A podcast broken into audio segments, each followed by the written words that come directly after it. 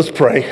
Father, thank you that we have had the opportunity to lift up our voices and respond to who you are, to your goodness. God, you are like no other. You are above all creation. You are holy. And we thank you that, that we have the chance to respond to your goodness, your love, your mercy, your creation, your truth. And we ask now, God, as we turn to your word, that you would stir deep in our minds and ignite in our souls a hunger, a longing, a desire to, to both understand what it is that you ask of us, and then the courage and the faith and the ability to obey your word. Father, cause your words to come alive in our hearts and our minds. Now we pray together in Christ's name. Amen. Well, I want to thank you for the great opportunity to be here this morning. Thank you so much, Pastor Brian. Your uh, pastor is a man of great and high integrity and character, and uh, I, I'm so honored to know him, despite the fact that he called me a seasoned leader, which is code for elderly. And so, thank you, Pastor Brian, for uh, inviting me up here and allowing me to break in the new sound system. Somebody say amen. If you're online, uh, especially want to thank you this morning for dialing in. And, and uh, if you have your uh, Bible or your phone or whatever it is that you use to turn to the scriptures, want to encourage you to follow along both here and uh, in the auditorium and at home as well. There's a fascinating TV show that my wife and I uh, watched a couple of seasons of it, launched in 2010 on the Discovery Channel. It's called Gold Rush. How many of you ever seen uh, any of these episodes? The, the story fascinated my wife and I when it first launched. There was uh, this uh, couple of families, extended families and friends, and they sold everything they had, mortgaged their house, cashed in all of their uh, 401k and their savings accounts, and, and they moved to Alaska, Porcupine Creek, Alaska, in the hopes of finding gold. They had been hearing all these stories about uh, discoveries of, of substantial wealth. The problem was they'd never, ever mined for gold. They, they didn't know what they were doing. The whole season was about their learning journey, the issues and the struggles and so forth. And every time they bumped into a struggle, the narrator of the show would always remind the audience and they put everything on the line. And if they didn't get this piece of equipment fixed or this problem solved with a code or, or a license or whatever, they were busted broke because they bet the farm on everything with the hopes of finding gold. First season, they had 65 million viewers average per show. And I found myself thinking, even back then, have I ever risked everything? Have I ever put everything on the line for a, a bet? I remember February 18th, I felt like that. 1985, when I asked Karen Duke to go on the first date with me. I thought, man, I am betting the farm on this one. This cute woman in college, she said yes, and we've now been married 33 plus years. I remember risking large sums of money moving from Tennessee, where I grew up, to Chicagoland to go to Trinity Evangelical Divinity School. I was mortified that I would fail seminary. You know, it's bad if you fail seminary, right? And academically, I wasn't the sharpest knife in the drawer, and I was really, really nervous. I remember betting the farm or feeling like I bet the farm when I started uh, what at that time was a private uh, counseling agency. I was a, a, part of a private practice setting when I was a counselor. And I remember getting my first paycheck uh, of $37 thinking, what have I done? These are times when I felt like I bet the farm right? I, I bet the career farm, the educational farm, the financial farm, the emotional security farm, it's like I thought at the time I was putting it all on the line. In retrospect, maybe not so much. Have you ever been willing to put it all out there for something? Something that you wanted, that you thought you needed, or that you craved? Have you ever taken a huge risk, bet the farm, so to speak? Let me ask the question in kind of a, a little different way. Have you ever found something worth betting your whole life on? Maybe, maybe here today, some of you are on the edge of making some kind of big decision or a key change in your life that has huge impact. And you know, okay, I'm betting the emotional or the financial or the relational farm. Or maybe just somebody here, like you need to make a spiritual decision, a commitment to, to settle something. There's this pressure in your life, and you're wondering, is this the right thing to do? See, here's the deal there's only a few things in life worth betting the farm on. Jesus teaches us two parables that we're going to look at this morning that, that set up this challenge, this contrast, this what are you willing to put on the line? I called my message Hidden Treasures because that's what Jesus talks about. We're going to look at two parables in Matthew 13. If you have your Bibles, please turn to Matthew 13. These two parables are very, very similar, such that some have even called them twins. But there's, there's a, a difference in them enough that it's worth noting. Uh, I, am a father of identical twins that we adopted from Korea.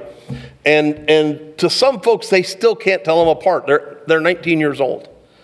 But for us as parents, like it's really obvious, just the subtle differences. Well, these two parables are like identical twins, very, very similar. But if we, if we dig in, we'll see the nuance that Jesus intended for his audience in that day. So, two stories, the same point. Let me remind you, a little context reminder.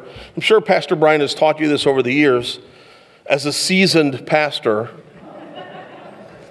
that um, when, when you're teaching a parable, when you're looking at parable, parables are a fictional story that really have all kinds of layers, but they're making one point. It's a fictional story that, that mimics real life, but it has a primary point that's trying to be driven in, to, that Jesus wants to make. Lots of the parables that Jesus teaches are to larger audiences where he's uh, speaking in vague kind of terms to try to entice people to lean in or dig deeper or search. But some parables, like the ones that we're looking at this morning, are actually spoken in private to the disciples. So he's actually, if you look at the larger context of Matthew 13, he's actually explaining a parable that he's just taught to a larger audience, and he's helping the disciples to understand it, and then he's driving it home with these two parables that we're looking at. So, Matthew chapter 13, verses 44 through 46. If you have your Bibles, follow along. This is Jesus speaking. The kingdom of heaven is like a treasure in a field, which a man found and covered up. Then, in his joy, he goes and sells all that he has and buys that field. Verse 45 again, the kingdom of heaven is like a merchant in search of fine pearls, who, on finding one pearl of great value, went and sold all that he had and bought it. These are like identical twin parables. So let's take them individually first, and then we'll notice their similarities and their differences. Jesus starts off both of them with uh, the kingdom of heaven is like. And in the first one, he says, it's like a, par- it's like a, it's like a hidden treasure found in a field. There's a man out plowing a field. They didn't have banks back in that day or ATMs. Wouldn't be uncommon if somebody buried uh, some kind of treasure in a secure box or something like that. And they might have even forgotten that it was there or lost it or whatever. And so here's the guy out. He's, he's tilling someone else's field, he stumbles into a box or a container, and in this box or container is some kind of wealth. He covers it back up, he goes home, gets everything he has, goes and buys that field so that he can obtain this treasure, this box. Now, note the word joy in this parable because it's unique to this first one. In his joy, he went and, and liquidated everything so that he could have this thing, this treasure that he sought after. He, he wanted to enjoy what it was that he had discovered. It was no sacrifice to empty his bank account, to, to get all the resources he had to buy this field. He's suddenly a wealthy man. He gave up a little to gain an immeasurable amount. That's the point.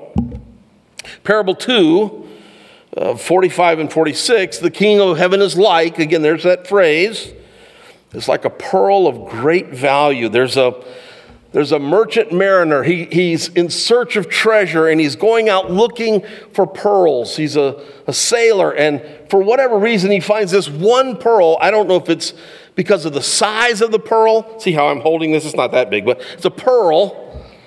Whether it's perfect in symmetry or, or whatever, it is the pearl of all pearls. It's, it's beyond beautiful. He sails home. He empties his 401k, goes back, he purchases this area so he can have this pearl. Now, here's one of the, no- here's one of the things we want to note. In the first parable, the person is not looking for treasure. He's plowing a field and he stumbles upon it.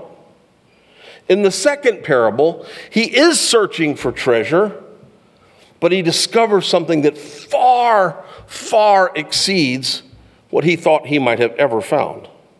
You see the similarities? See the, the difference? They both have a singular truth. Both of them are making clear that there is something of great treasure which is hidden and then found. They discover this thing which is incalculable. It is beyond description in terms of wealth. And what matters most in Jesus' story is that when they find this treasure, they're willing to liquidate everything. They bet the farm they put it all on the line. It's, a, it's no sacrifice to give everything up to obtain this treasure. This is the mother lode of opportunity. Another one of my favorite shows, Antique Roadshow, ARS. Man, I, I don't know why. I can watch them all the time. I, I, these people come in with something that they think it might be of value. They're not sure it's old. They picked it up at an antique store or somebody gave it down through the, the family line, whatever, and they're meeting with the expert, and the expert tells them all that they can about this thing. That maybe it was just hanging over the couch, it was some blanket, or it was just on a shelf, uh, or they put umbrellas in a vase, or whatever, and they come to discover that this thing is worth hundreds and hundreds of thousands of dollars. And in some ways, I think Jesus is telling a gold rush parable and an antiques roadshow parable. You know what I mean? So, one, they're searching for treasure and they find something that far exceeds what they imagined gold. And the other, that they don't even know what they have, but when they, they realize, oh my word, this thing is unbelievable in value. This priceless thing in the parable is worth liquidating everything. Now, here's the question What's the treasure? What's the pearl of great value? What's the, what's the hidden treasure in the field? I believe what Jesus is talking about to the disciples there is the treasure, is the discovery of salvation by grace through faith. Some wander into it and discover that which they weren't even necessarily looking for. and others are in search of some kind of meaning, and they come front and center and discover this, this life altering truth that salvation by grace is breathtaking. It changes everything. The treasure is salvation by grace through faith. What does that mean?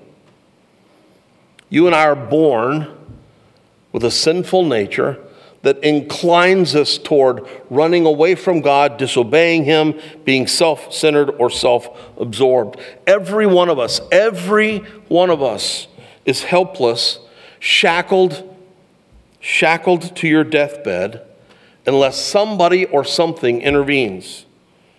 We are deserving of wrath. And just before we receive our death sentence, Jesus declares that you can have life. And not just any old life, but life eternal with relationship to God the Father who created everything. You can have access to intimacy with the God of all creation, such that He calls you His son or His daughter. The, the righteousness of Jesus is imputed to us, it's given, it's deposited into our souls. We stand before God by faith, righteous. This is better. It's better than any VIP box at any sporting event. It's better than parenting. It's better than the birth of your first child. It's more beautiful than a diamond ring. And anything else you can imagine, it far exceeds your greatest dream.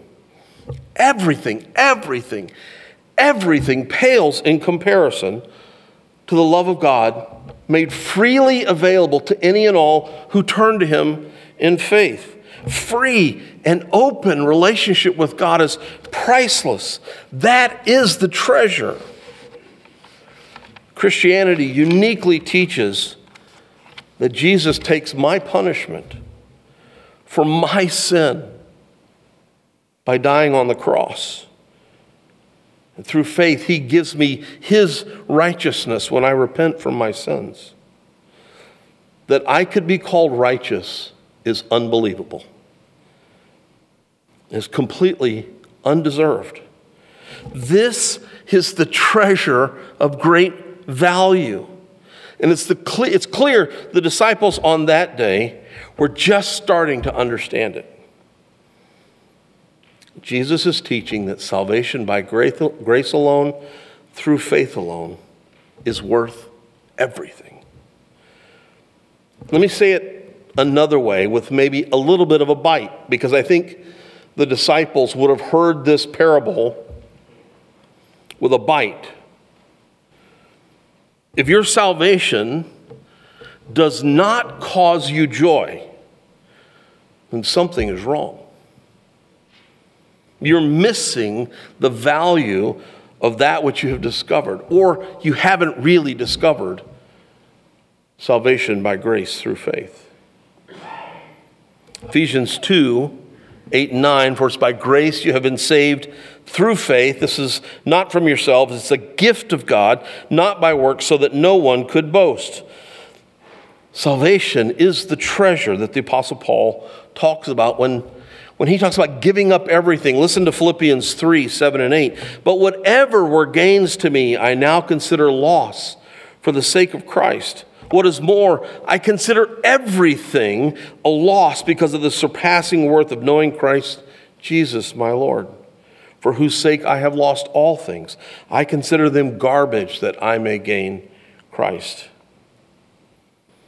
What's fascinating when you watch those early episodes of Gold Rush, whenever these guys find a, little nugget of gold, maybe worth three, four, five hundred dollars, at night, they build a big bonfire. They're shooting their guns off. They're, they're celebrating. It's a great thing. They've discovered this little nugget. Faith alone and Christ alone, through grace alone, is the greatest treasure you can ever discover. And it should alter everything about how you feel and live. Now, somebody should say amen. Second key observation and this has a bite here, is everything is willy, willingly given up to obtain that object of value. The person plowing the field sells everything so that he can buy the field. The, the, the sailor goes and he liquidates everything so he can go and buy this fine pearl. Now, some people get all bent out of shape about this with the parable. Like, is the, is the farmer, is he like taking advantage of the person who owned the property? No, Jesus is making a main point. The treasure is worth your all. This isn't about purchasing salvation, it's about priority.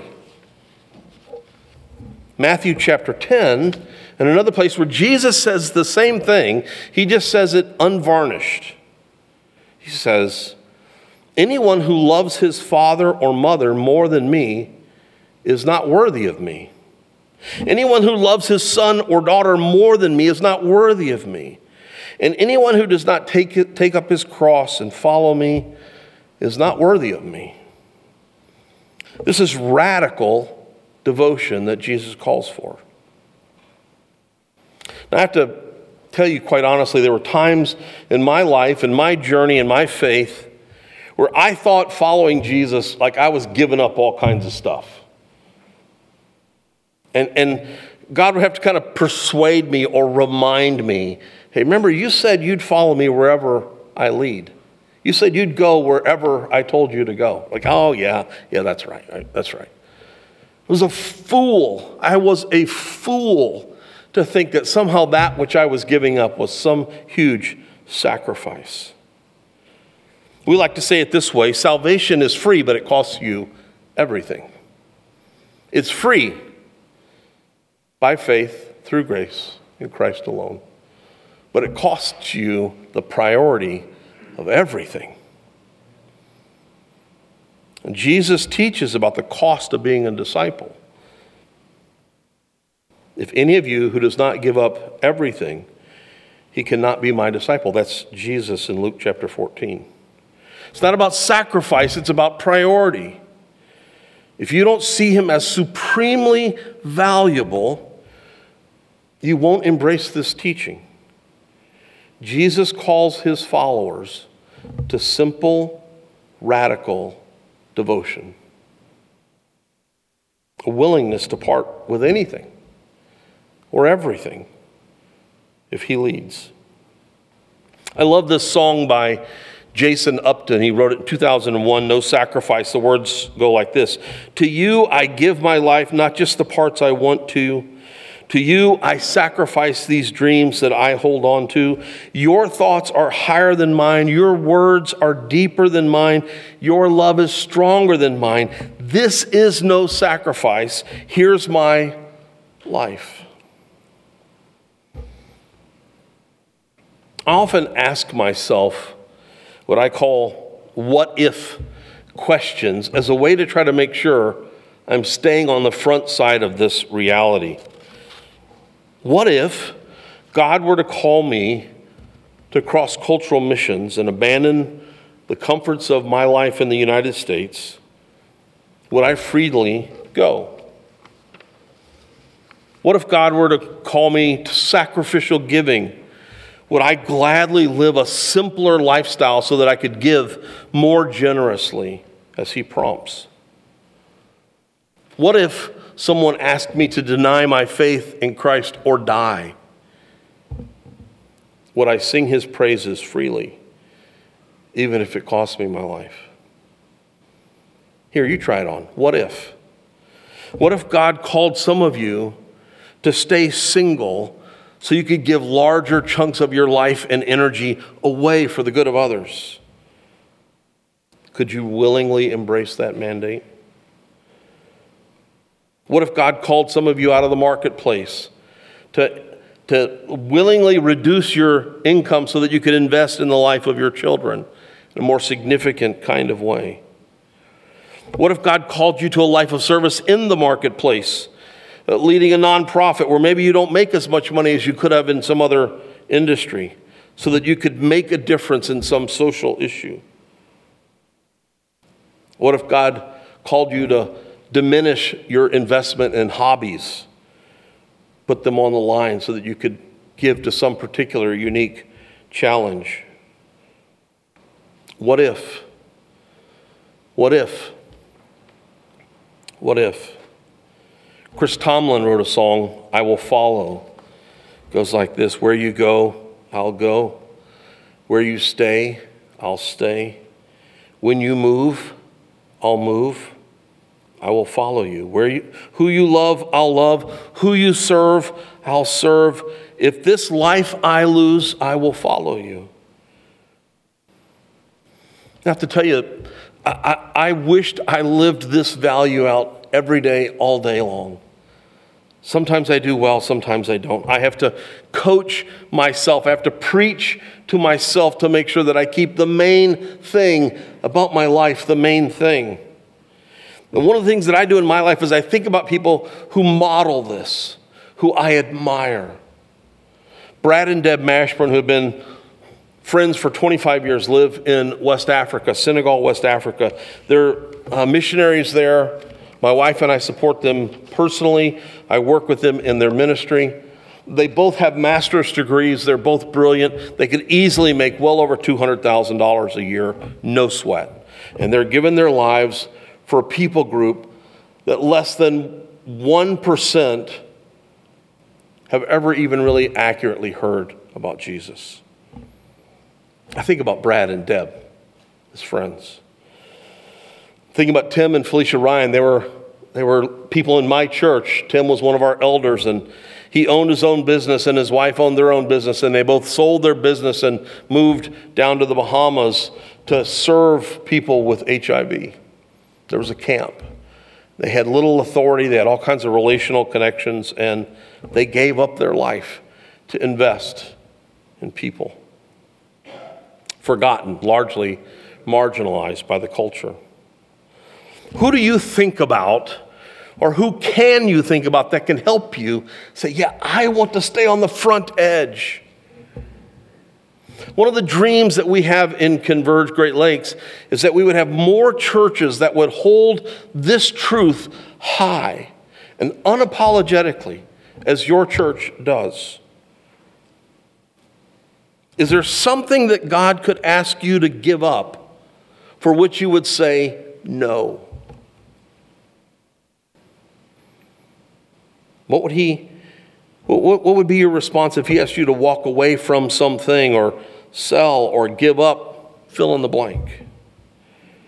If you said to God, sorry,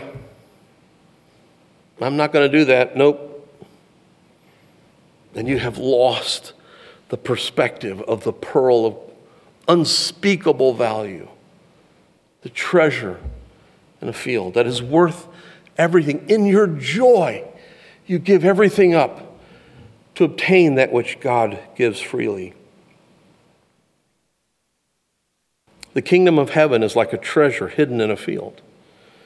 When a man found it, he hid it again and in his joy went and sold all that he had and bought the field.